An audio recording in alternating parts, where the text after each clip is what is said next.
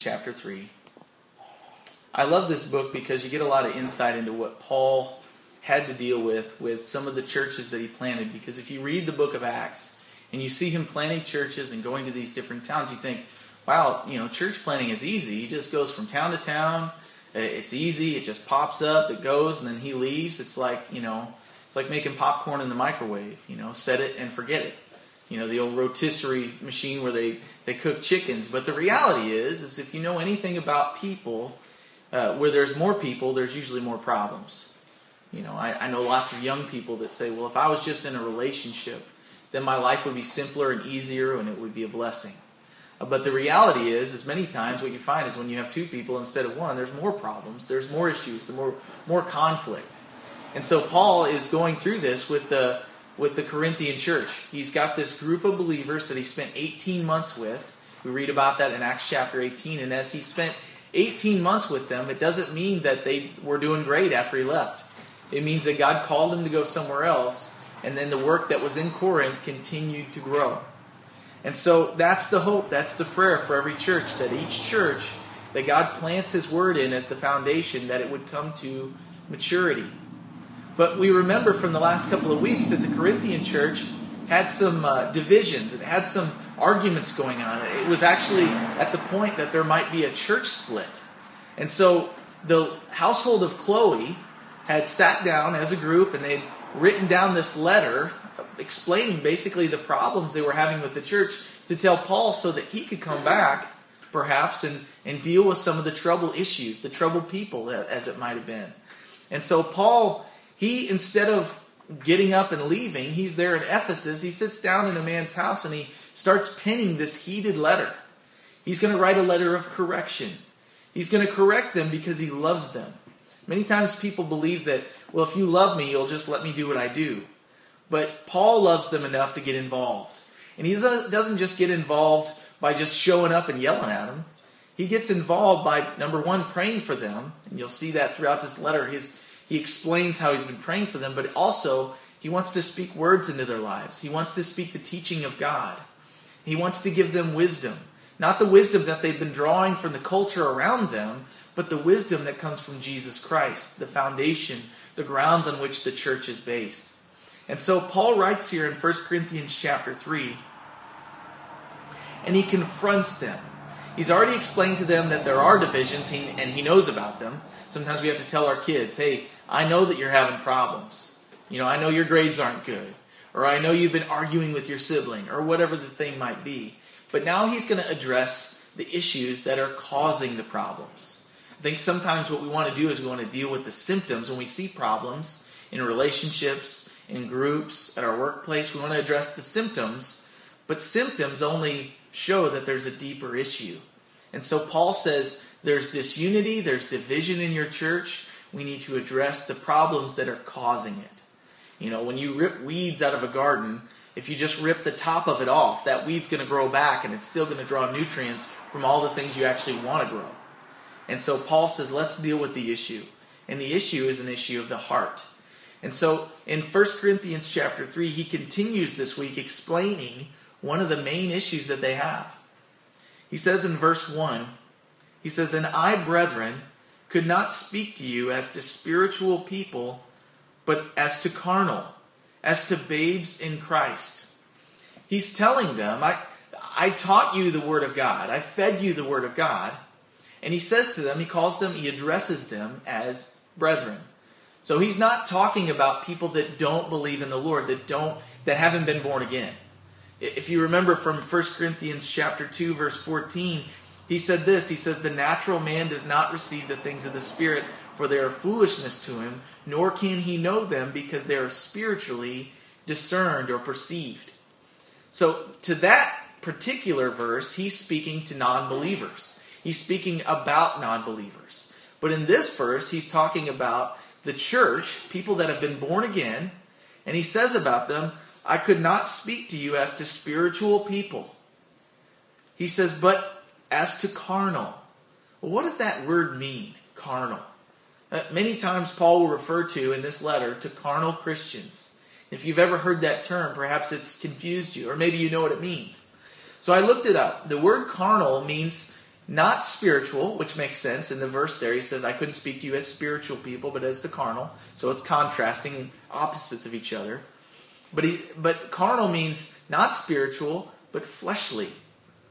Not a natural man who's not been born of the Spirit, but a, a man who has been born again or a woman who has been born again. But they are immature Christians. They're babes in Christ.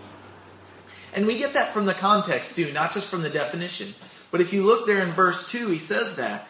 He says, Because I couldn't speak to you as mature Christians or fully developed, would be the word, he says, I fed you with milk and not with solid food. Now, who do we feed milk? Oh, well, we just gave this announcement we're going to have a baby. When this baby is born, we won't just start cutting up cube steak and feeding it to him or her, will we? We'll feed her milk. That milk has all the proteins and the vitamins and everything that that baby needs. But at a certain point, you have to grow past milk because though milk will sustain you, it doesn't grow all the muscles as much as eating some protein and some bread and some vegetables. They have to be solid foods. But you can't eat those until you become mature. You have to cut your teeth. Well, that's the problem they're experiencing. These people have been born again, but they're not maturing. They're, they're developmentally challenged. Um, I've heard lots of people say, well, I can't help it. I was born this way, whether it was with a sinful appetite or a sinful behavior, you know, or, or with some sort of, uh, you know, propensity to do something that they're not supposed to. They go, well, I, I can't help it. I'm just born this way. Well, I want to say something that's kind of interesting. Each one of us was born not going to the bathroom in the potty. Each one of us was born not able to control ourselves, and so they got something called diapers. But if that person becomes 12 years old and they're still wearing a diaper, what do we think? Something's wrong. Something's unhealthy. They haven't learned, they haven't matured to the point where they can control themselves. And the same is true for Christians. We can, in many ways, hinder our own growth by not seeking the Lord. But how does that growth come? How do we deal with this issue of immaturity? Because I think most Christians, and I say that and it sounds bad, but I think most Christians spend their entire life immature, not grown, not developing spiritually. They attend to their physical needs all the time. And you can tell that by the way that they handle themselves, by the hand, way they handle relationships. But they attend to the spiritual last. And what Jesus said is man does not live by bread alone, but he lives by every word of God. So we as Christians have been born again to a living hope. So our, our perspective ought to be before I handle or fulfill my physical needs, I always ought to deal with my spiritual first. Because if you feed the spiritual nature more than you feed the fleshly nature, the spirit will always win the war against the flesh. But if you spend all of your time, or most of your time even, feeding the flesh, when you're called to submit to a commandment of God or follow Him in His ways, the flesh is always going to win over. You're going to be defeated, ruled over, mastered by your physical body. Now, we've been born again, but we're still surrounded by this body of flesh, and it has appetites. And if you feed it all the time, what you'll find is that your spirit, it will kind of, it won't revert, but it won't grow. It'll be stunted. And so, Paul's dealing with this, and he says to them, You need to grow up. Here's one of the major problems you need to grow in maturity. But how do we do that? So I, I have a quote here from Alan Redpath. He was, uh, I don't know if he was a pastor, but he was a Christian writer for sure. And he said this He said, The carnal Christian is a child of God. He's been born again. He said, born again and on his way to heaven, but he is traveling in third class.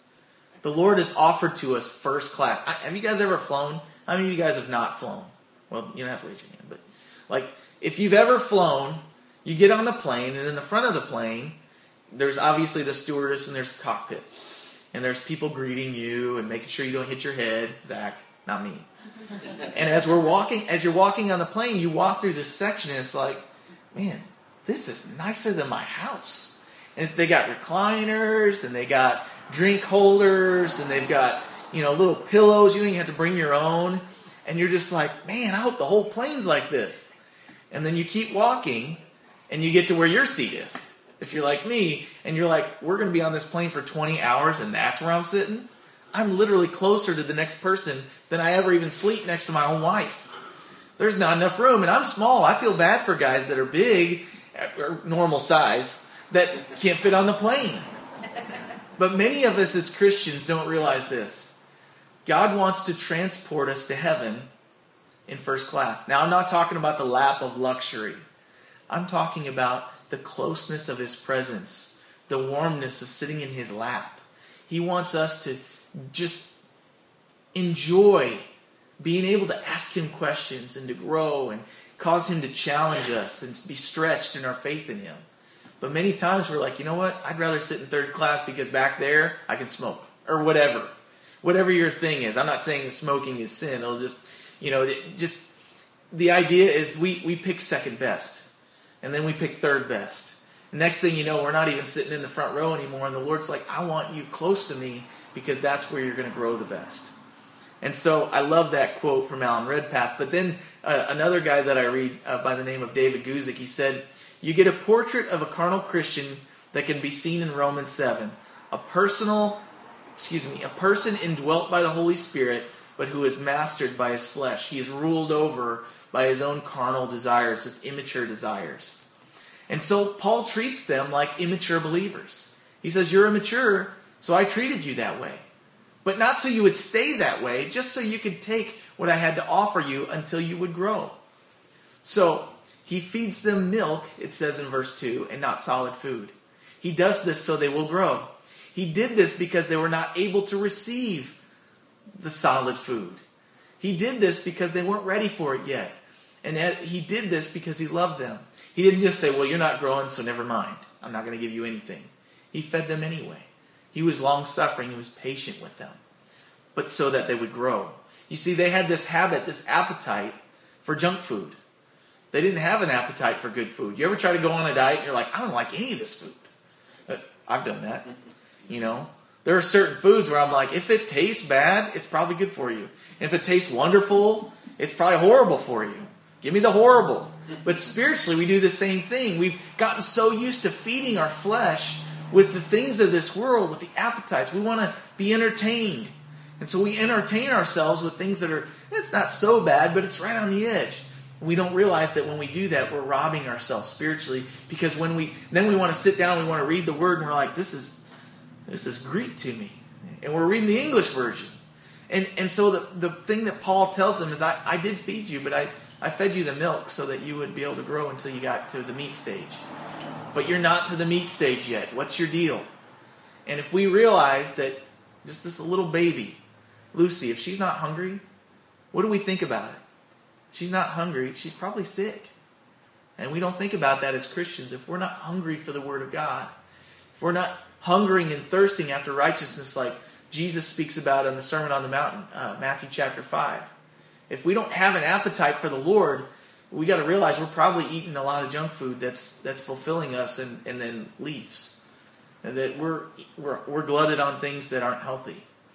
And so this is a common theme in Scripture. And so I'm going to turn with you to Hebrews chapter 5. Because in Hebrews chapter 5, uh, this is an, it's, it's an issue even then. And the writer of Hebrews tells us the cure to us being uh, spiritually immature in Hebrews chapter 5, verse 12.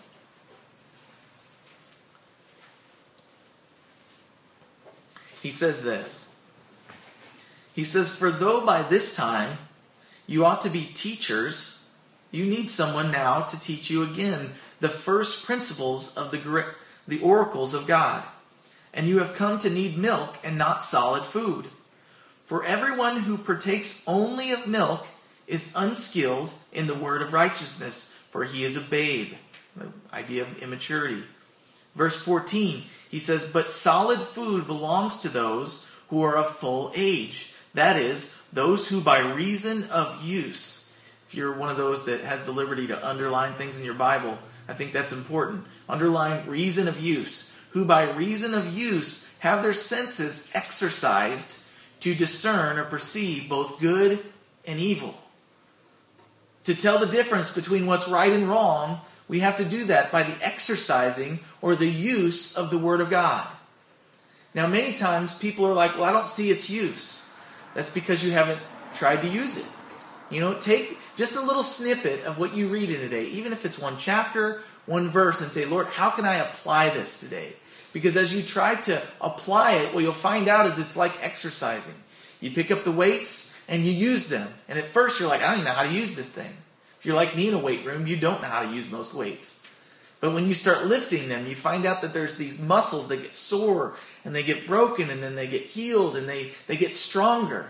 And as we exercise faith in the Lord and we trust His Word, His promises, we put to practice the things He's taught us to do, what we'll find is we'll be strengthened and we'll exercise our faith and we'll come to maturity and we won't even realize it. It'll happen overnight.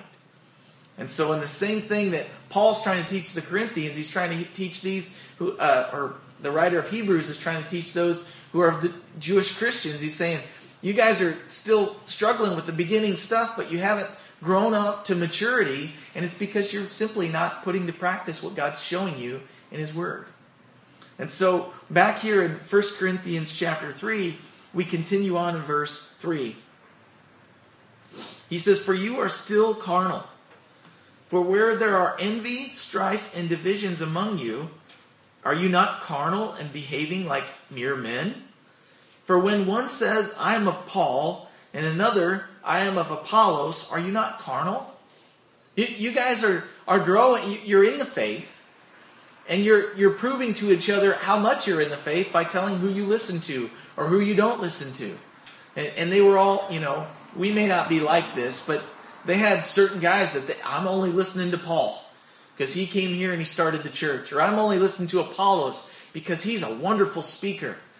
And what they were doing, it, it wasn't so much that those guys were bad, but what he's going to point out is these guys are just messengers from God. You want to boast about anybody that's teaching the Word of God, boast in your God. Because if they've been used at all, it's just a sign that God can use anybody. You know, God spoke through a donkey in the book of Numbers. He can speak through any donkey. Even me, even Apollos, even Paul. God is using these instruments. And they were boasting about the instruments. Can you imagine if you got out of a surgery and you just had something removed or something fixed surgically and and you went and you were like, I want to speak to the scalpel and thank that scalpel for helping me be healed. No, you wouldn't do that. You'd thank the doctor, you'd thank the surgeon. But here's the reality God doesn't just use a scalpel to do surgery on us, many times He uses broken people. He uses a rusty, dull blade and still gets the same work accomplished. How much more can God be glorified when He uses us at all? And so Paul says, You guys are immature if you're going to point to us and, and, and say, Hey, look what Paul did in my life. He's saying that's immature. You need to recognize that Paul didn't do it, it was God who was working through him. And so he continues there in verse 4, excuse me, verse 5. He said, Who then is Paul and who is Apollos but ministers through whom you believed? He says, Through whom you believed. Not by whom you believed, but through whom you believed as the Lord gave to each one. He says, I planted, speaking of himself, Paul, and Apollos watered, but God gave the increase. The idea is this. I'm going to give uh, an example that is very close and dear to me. I didn't till up my garden. You know who did? Richard Tedford. He brought over his tiller and he put that thing to the ground and he started tilling the yard until we had a spot that was dirt broken up. I didn't do it. And then my wife came along and she planted some plants. And my neighbor gave us a tomato plant. Now, this year wasn't a good garden year, no matter how you planted. We got a deluge of rain, we got cool weather, eh, all kinds of craziness going on. But what happened is there was fruit produced in that garden. Now, obviously, I could thank Richard because he was one of the ones that plowed up the soil. And I can you know, say, well, I'm going to thank Richard and not my wife who planted it. But Richard planted it, my wife planted, or excuse me, he, he tilled it, my wife planted it, my neighbor brought a plant that he had nursed from a baby and we planted it in the ground. But who grew the plants? God did, because I don't know how to. It's not like we knew exactly what to do. We know to put it in the ground, and we know to break the ground up. We know to fertilize it. We know to do all these things. But God ultimately is the one that makes plants grow. So what Paul's saying is, though I planted, I didn't water it. Apollos did. But either one of us doing those things, we were just doing it to be faithful to what God had called us to do as ministers of the gospel. And so who brought the increase? It was God Himself. He says, so don't be mature. You got to realize who is the one actually doing the work. He says there, I planted, but Apollos watered, but God gave the increase. Verse 6. And then in verse 7, he says, So then, neither he who plants is anything, nor he who waters, but it's God who gives the increase. Now, he who plants and he who waters are one. In other words, they work in unity. And each one will receive his own reward according to his own labor. So there's a principle in the church. We all work together, but we're all rewarded individually for what we do, what we accomplish. But it's not really even about what we accomplish, it's about being faithful. Sometimes we want something that shows a direct result. We want to be out front. We want to be the one that goes and picks the fruit off the vine. But sometimes we're the one that plows. We don't ever even see any of the fruit. Sometimes we're the one that scattered the seed into the ground. But what Paul says is whether we're called to do the planting or the plowing or the watering, the reality is, is that the fruit that comes forth, it's not for us, it's for the Lord. It's all to be offered up to Him as a, as a pleasing aroma, as something that gives glory to Him. When we eat that fruit from the vine, we're excited because all the people got to be involved. We got some tomatoes and we'll have some BLTs but the reality is, we'll be thankful for each of the people that was involved, but really it's all thankfulness to God who used them. And so Paul says this same thing. He says, We all work together in accord as we're faithful to what God's called us to do. And we'll all be rewarded for what we did on an individual basis as we trusted the Lord by faith. Many people undermine what God is doing because they give glory to the individual that God used to do it. And if you ever hear or read anything by Billy Graham, what he always does is he gives glory to the Lord for everything that God's done. Because he recognizes he's just a weak man, just like anybody else. Paul, at the end of his life, he's like, according to the grace of God, he used me. And so we, in the same manner, we need to recognize, and in the Corinthian church, what they didn't recognize is they were giving glory to someone who didn't really do the work. They were giving glory to the instrument and not to the one who used it. Verse 9. He says, For we are God's fellow workers. We all work together.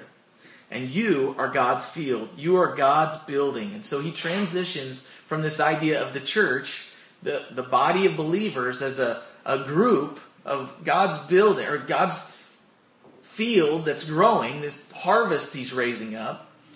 And he transitions and he talks to them about God's building.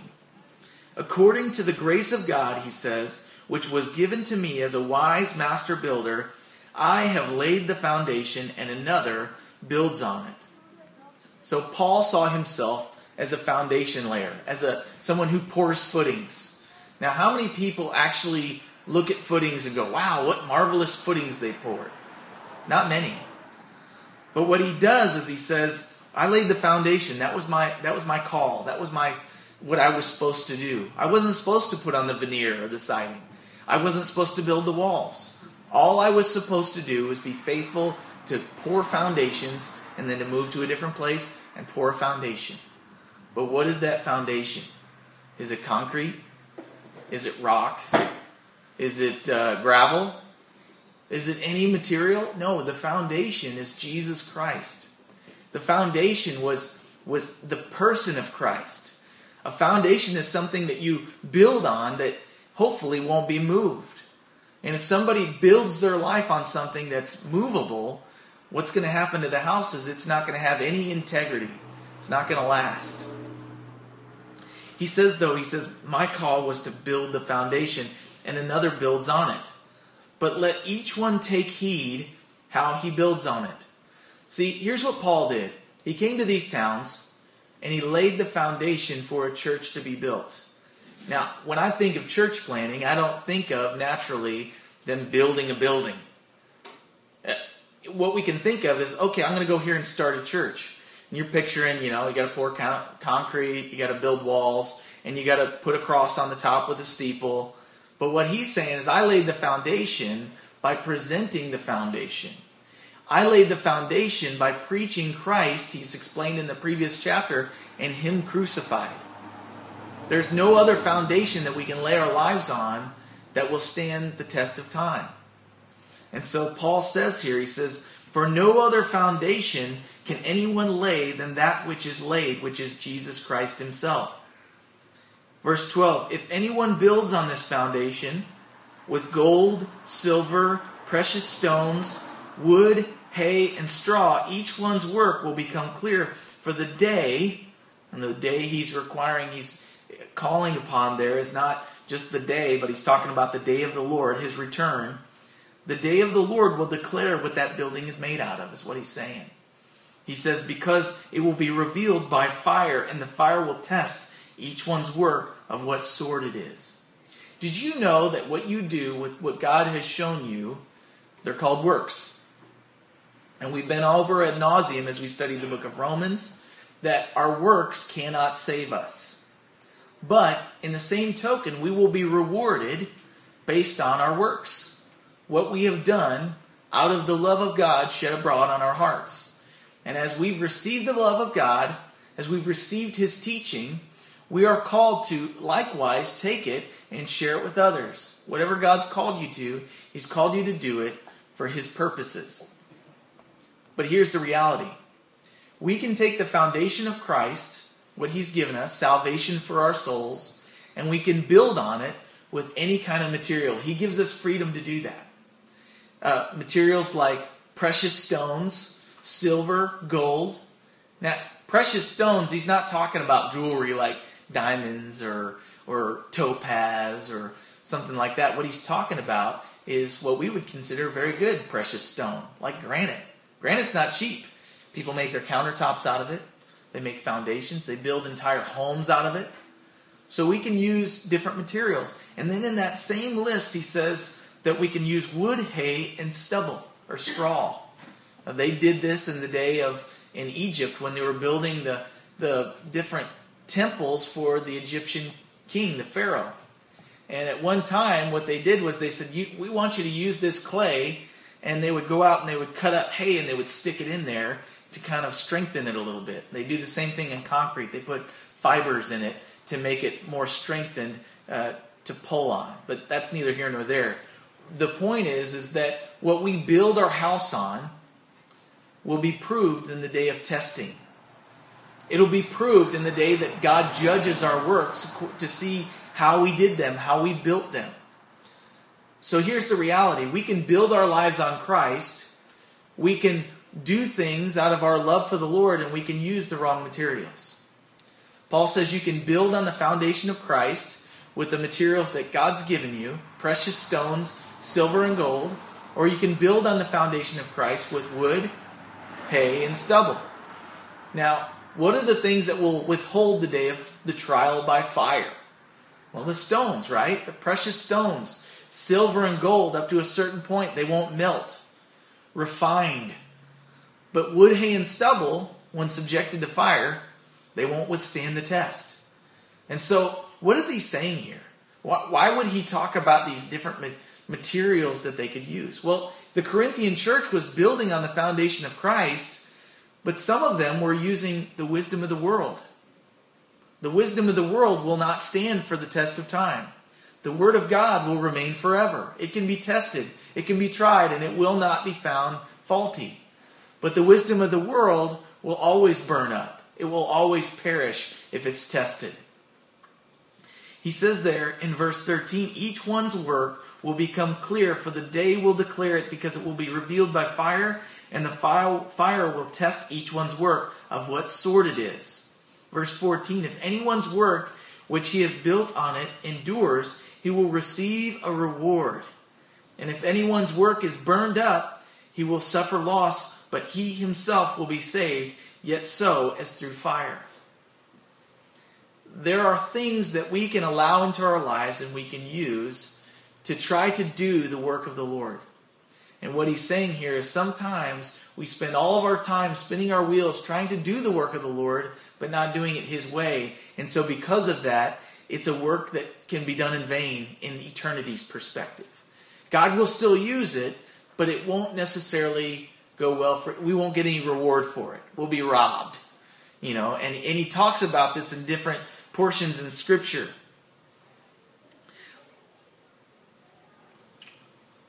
And in Matthew chapter 7, and I've said this over and over again, he talks about the foundation. Matthew chapter 7, verse 24. He says there, in verse 24, he says, Therefore, whoever hears these sayings of mine, this is Jesus speaking, and he does them, I will liken him to a wise man who built his house on the rock.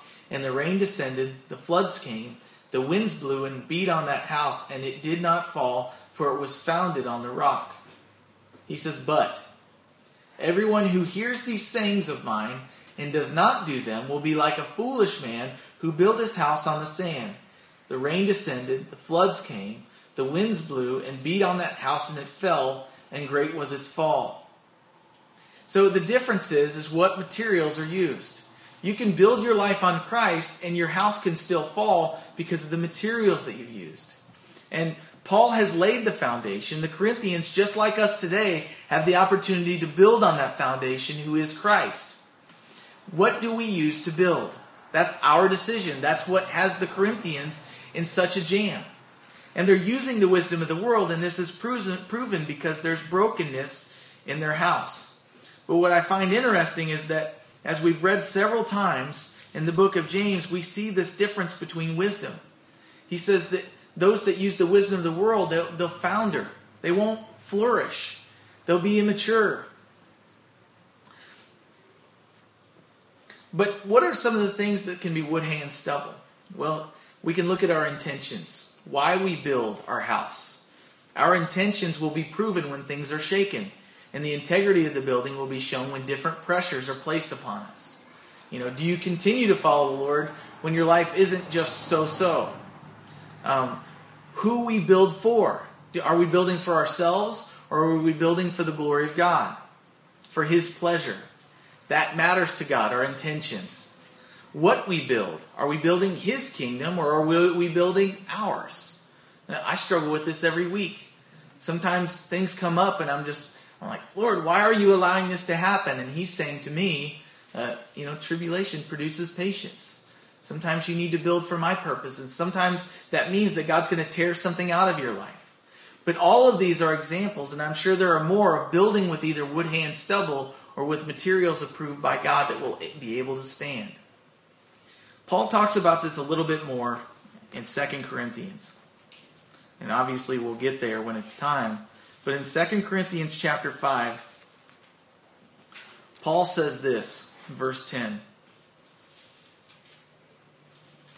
He's talking about our works being judged. Verse 9. I said 10, but I meant verse 9. 2 Corinthians 5, verse 9. He says, Therefore, we make it our aim, whether present or absent, to be well pleasing to Him He's reminding them, we're not trying to please you, Corinthians, we're trying to please the Lord.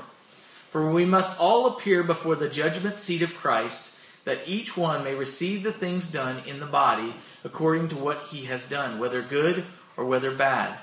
Knowing, therefore, the terror of the Lord, that's a strong word for fear, we persuade men, but we are well known to God, and I also trust are well known in your consciences.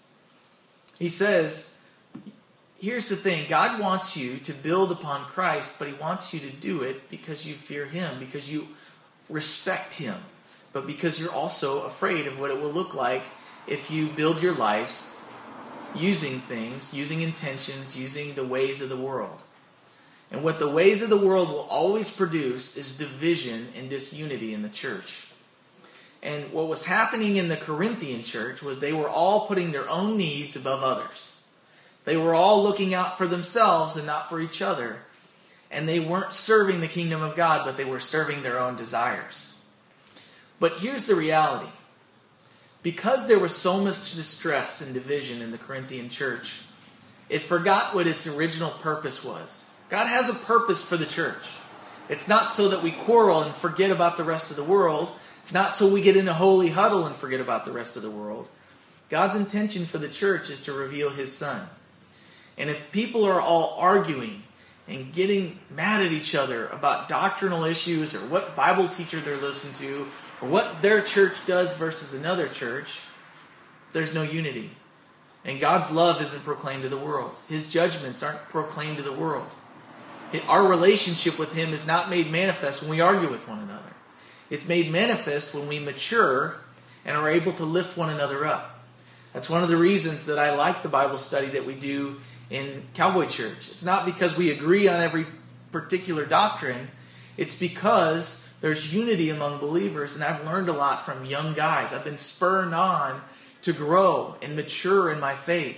And there are things that they say that stretch me, and there are things that they say that I disagree with, and then we talk about them, and then we learn from one another. We press each other up. You know, it's kind of like you guys ever seen the, the movie Forrest Gump? Uh, I wouldn't recommend it. There's, it's not a clean movie. Uh, but in there, you have Forrest Gump and you have Bubba. And Bubba and Forrest Gump are in the trenches together. They're serving in a platoon and they're in Vietnam. And one night they're sitting there and it's uh, doing what Bubba Gump called big old fat rain. Or maybe, maybe it was uh, Forrest Gump called big old fat rain. And uh, Bubba and, and uh, Forrest, they lean up against each other and say, hey, why don't we lean up against one another? That way we don't have to sleep with our heads in the mud. And that's the reality. We are in the trenches as a church. We're not in heaven yet. And so the battle is very real. And sometimes we forget that God's given us each other to lean up against. And when one's faltering, the other one can make up for that weakness. But as we make up for each other's weaknesses and as we lean on one another, we don't have to sleep with our heads in the mud. And the Lord, He realizes that we're in a world that is full of mud dirtiness, impurity. And God wants us in the midst of this darkness, He wants us to mature. And sometimes we mature the most when we're discouraged, when we feel like there's no light shining through the world anyway. Like all of us are getting defeated. And then when we get together periodically throughout the week, we're reminded that God's still on the throne, He's still fulfilling His purposes, and we just need to keep our heads up and focus on Him. And so the Corinthian church was forgetting that because they were all looking at each other going, You got this wrong with you, and you got this wrong with you, and I only follow this guy. And what the Lord is saying through the pen of Paul is here is, Hey, get over yourselves. Christ is going to mature you. You need to stop looking at their faults and deal with the plank in your own eye. And as you'll do that, you'll start to love them despite their faults, despite their weaknesses. Because here's the reality is God chooses to reveal his glory to the world through our relationship with one another, through our unity. And in 2 Peter chapter 1, here's what he says. 2 Peter chapter 1 verse 22. He says this. He says, and this is talking about someone who is uh. He says, "Since you have purified your souls in obeying the truth through the Spirit, not in your own strength, but in His, in sincere love of the brethren, you'll know the church because of their love for one another. That's what Jesus said. He says, Love one another fervently with a pure heart, having been born again, not of corruptible seed, but incorruptible, through the Word of God which lives and abides forever. He says this, because all flesh is as grass, wood, hay, and stubble, and all the glory of man as the flower of the grass. He says, The grass withers and its flower falls away, but the word of the Lord endures forever. It will stand the test of time. It is the silver, the gold, the precious stones that we can build on. He says, This is the word which by the gospel was preached to you. He says, Therefore, laying aside all malice, all deceit, all hypocrisy, envy, evil speaking, as newborn babes, he still calls them newborns. He says, Desire the pure milk of the word that you may grow thereby, and if indeed you have tasted that the Lord is gracious. If you have tasted that the Lord is good, that he's gracious, grow by partaking of the living, the, the milk of the word. Grow to the point of maturity so you'll want the, the meat of the word, he says, But you have to first lay aside all malice and hypocrisy and envy and evil speaking. And then he says, As you do this, verse 4 coming to him as to a living stone, rejected indeed by men, but chosen by God and precious, you also are the living stones, are being built up a spiritual house, a holy priesthood, to offer up spiritual sacrifices acceptable to God through Jesus Christ. Therefore, it's also contained in the scripture Behold, I lay it in Zion a chief cornerstone, elect, precious. He who believes on him will by no means be put to shame. The idea is if you will build your, your, your foundation, but then you continue to build your house on him, then in the day of judgment, not the judgment of whether you'll go to heaven or hell. He's talking about the, the day of judgment where God will, it's called the Bema Seat Judgment. And it was the idea in that day, they had the Olympics. They would walk up after the competition, and the judges would judge each one according to what reward they would receive for the way that they contended in their race. In this race of faith that we're called to race, we play by the rules, but we run to win. Not to get by, not just to finish, but to win. We will be all rewarded according to how we have run, not just that we run. And he says there, if you will build your, your hope in Christ and you'll continue to build your lives on Christ, here's the reality you will not be put to shame. So that will reveal to the world who we are. And he talks, he reveals and he talks about the temple. The temple was this ornate structure built out of stones, and it was also covered in precious stones, topaz and, and gold and silver. But the living temple that he's talking about is no longer a building. Where does God reside today to reveal himself to the world? He re- resides in you and I individually. And without holiness, no one will see the Lord we're taking this beautiful building that God's trying to grow and we're jamming it full of wood, hay, and stubble, the reality is underneath all the precious stones, they, they won't be seen by the world. All they'll see is our contentions with one another. And so I hope this morning you can see that it's not so much what's at stake is, uh, is whether or not we're happy or not. What's at stake, the consequences of us using wood, hay, and stubble or the ways of the world to build our lives, is that we'll have a saved soul but we'll have a wasted life. There won't be any rewards. And the cool thing about the rewards is we won't get them so we can just hoard them in our little room in heaven. The rewards that we'll have is we'll all one day have those rewards given to us, and then we'll give them to Jesus, kind of as a thank offering. Like, Lord, you did it all, here you go. We'll cast them at his feet. And I don't know about you guys, but I, I don't want to be the only guy there that doesn't have anything to give to Jesus not because it makes me any more precious in his, in his sight. I just, I just want to say thank you. But the other consequence of of not using what the Lord gives us to build His house is that uh, God's glory is at stake. The Lord won't be seen in our lives. Uh, it'll all be about us, and He won't be revealed through our lives. And so, let's pray. Father, we thank you for this word from Paul. Uh, we, I, I just thank you for the for the Corinthian church that was so full of failure and faults and problems and divisions because I find that my heart more times than not is divided because of my own self will that I have yet to uh, give over to you. So, Lord, this morning I just pray as we have read your word and as we've been faithful to be here, uh, no doubt each person has uh, things that they could be doing, but they've decided to, to be here and, and assemble with one another. Lord, I pray that we would be a group of Christians who would, in, in our individual lives, fully rely upon you. And in our corporate life, Lord, that we would learn to bear with one another and to encourage one another and to lean up against one another and to learn from one another so that the things that are in our lives, the things that we have blind spots to, uh, that you'd be able to remove those things delicately so that we can reveal you to the world, not just in our individual lives, but through us as a, as a body of believers. Lord, bring us to maturity. Help us to get over ourselves in the ways that we need to. Um, Lord, we need to grow so that we can be able to partake of the spiritual solid food. Lord, help us to feed the Spirit and to starve the flesh so that uh, in the day of diversity and trial, uh, you'll be revealed to this world and to our friends and to our family members. Lord, make yourself known among the people that we know.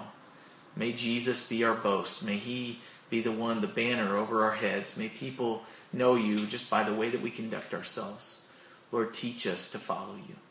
In Jesus' name, amen.